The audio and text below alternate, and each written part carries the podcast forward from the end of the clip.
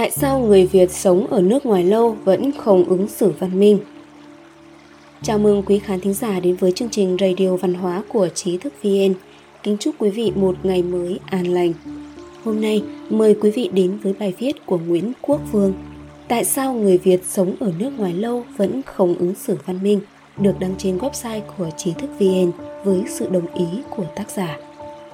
Nhiều người đặt ra vấn đề tại sao người Việt cho dù sống ở nước ngoài lâu vẫn có nhiều người không ứng xử văn minh? Đây là vấn đề nhạy cảm. Nhạy cảm không phải vì nó thuộc vùng cấm kỵ, mà bởi vì nó là chủ đề dễ gây tự ái hoặc làm cho nhiều người cảm thấy xúc phạm khi nghĩ người Việt đã vờ đũa cả nắm hoặc có cái nhìn tiêu cực đối với cộng đồng người Việt ở nước ngoài. Cho dẫu vậy, với tất cả những gì đã xảy ra xoay quanh cộng đồng người Việt ở nước ngoài trong những năm gần đây, muốn cải thiện tình hình, chúng ta không thể né tránh chủ đề này. Với tư cách là người đã sống khoảng 8 năm ở Nhật, trong đó có nhiều năm làm bán thời gian trong vai trò thông dịch viên cho các nghiệp đoàn, công ty có sử dụng lao động người Việt, cùng luật sư người Nhật hỗ trợ pháp lý cho những người Việt bị tạm giam, tạm giữ ở Nhật. Tôi xin được thử bàn về nguyên nhân người Việt tại sao sống ở nước ngoài lâu mà vẫn hành xử không văn minh và vi phạm pháp luật sở tại. Tất nhiên, một hiện tượng xã hội không thể chỉ vài trang giấy mà có thể làm rõ hết đầy đủ các khía cạnh. Cần phải có các điều tra xã hội học, nghiên cứu sâu hơn trong một khoảng thời gian đủ lớn, mẫu khảo sát đủ lớn. Ở đây, tôi chỉ đưa ra những gì tôi quan sát, trải nghiệm và suy ngẫm để bạn đọc tham khảo. Thứ nhất, cho dù ở nước ngoài lâu năm nhưng đa số người Việt đi ra nước ngoài học tập, sinh sống khi đã hình thành giá trị quan và lối sống khá vững chắc – Phần lớn người Việt đi ra nước ngoài học tập, lao động khi đã qua độ tuổi quan trọng để hình thành nhân cách. Họ đã tốt nghiệp trường trung học phổ thông hay tốt nghiệp đại học. Chẳng hạn như cộng đồng du học sinh ở những nơi tôi học ở Nhật. Tôi đã học ở hai trường đại học khác nhau ở Nhật. Đa phần những người đến Nhật Bản khi đã tốt nghiệp phổ thông, một số ít và đa số đã tốt nghiệp đại học ở Việt Nam. Sau 18 đến 20 năm sống ở một đất nước đang phát triển, những thói quen sinh hoạt, giá trị quan đã được hình thành khá vững chắc. Những thói quen giá trị quan đó có thể phù hợp hoặc không vấn đề gì khi ở Việt Nam, nhưng khi áp dụng duy trì nó ở nước ngoài có thể gây ra những rắc rối hoặc vi phạm pháp luật.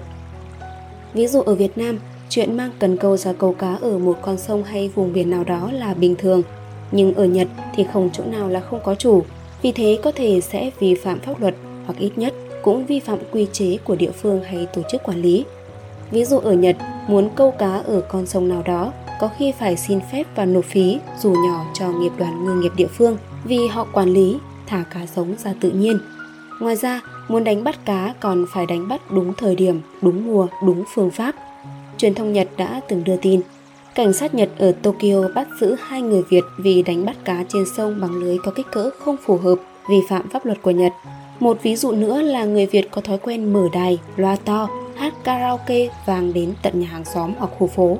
Ở Việt Nam có thể có người khó chịu, nhưng về cơ bản người ta thông cảm và chấp nhận thực tế ấy. Nhưng ở Nhật, như thế là đủ để cảnh sát tới làm việc nhắc nhở, ghi biên bản, thậm chí là xử phạt.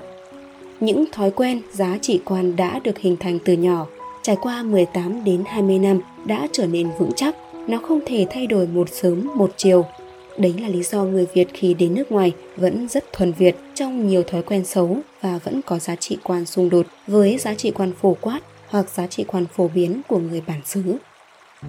Thứ hai, người Việt khi ra nước ngoài hay có xu hướng sống co cụm với nhau, tạo ra một cộng đồng giống như một ngôi làng nhỏ. Khi xa quê hương, sự thiếu thốn tình cảm đã làm cho sự đồng cảm giữa những con người chung một ý thức về nguồn gốc, ngôn ngữ, văn hóa trở nên rất mạnh mẽ. Chính vì vậy, người Việt dễ làm quen, dễ kết thân với nhau và có xu hướng sống gần nhau để giao lưu, san sẻ và giúp đỡ lẫn nhau. Họ có thể thuê cùng một khu nhà, sống trong cùng một khu phố hoặc ở trọ trong cùng một phạm vi địa lý có bán kính nhỏ hẹp nào đó. Họ tạo ra một cộng đồng người Việt gắn kết với nhau thường xuyên. Ở nhiều phương diện, ưu điểm của lối sống này là họ có thể giao lưu, thắt chặt tình cảm lúc vui buồn và giúp đỡ lẫn nhau trong đời sống. Tuy nhiên, hệ lụy của nó cũng rất nhiều, từ quan tâm tới soi mói đời tư nói xấu sau lưng kéo bè kéo cánh từ giúp đỡ lẫn nhau tới đóng cửa tự ti ỉ lại lợi dụng trong thực tế chỉ cách nhau gang tấc kết quả là khi sống quần tụ bên nhau người Việt có ít cơ hội giao lưu, tiếp xúc, thâm nhập sâu vào đời sống của người dân bản xứ. Những người không biết tiếng bản xứ vẫn có thể sống ổn vì có sự giúp đỡ của những người có năng lực giao tiếp với người dân ở đây. Những cộng đồng kiểu này cũng tạo ra môi trường cho những thói quen sinh hoạt, tư duy tiêu cực, không phù hợp tiếp tục bám rễ, phát triển.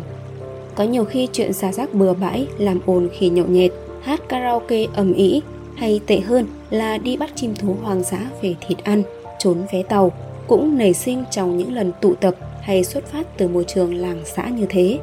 Người nọ mách người kia các mánh khóe phản văn minh. Cho dù không có lũy tre, xung quanh cộng đồng người Việt ở nước ngoài lâu dần cũng đã hình thành một hào lũy vô hình bao bọc, bảo vệ các lề thói cũ và ngăn trở sự ảnh hưởng tích cực từ thế giới bên ngoài vào.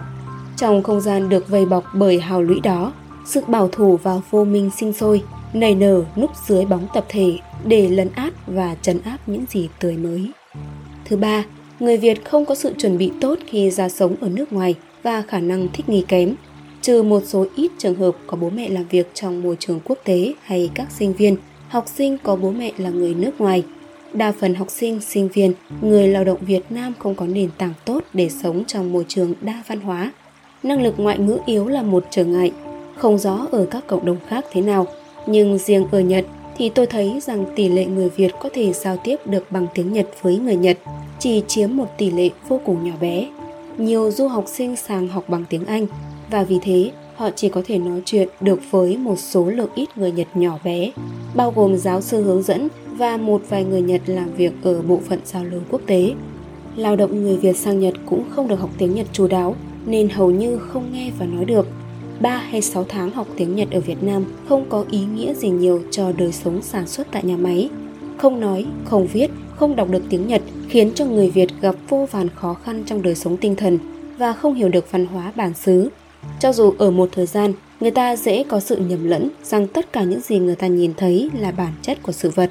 Không hiểu biết sẽ dẫn đến hành xử sai hoặc không phù hợp.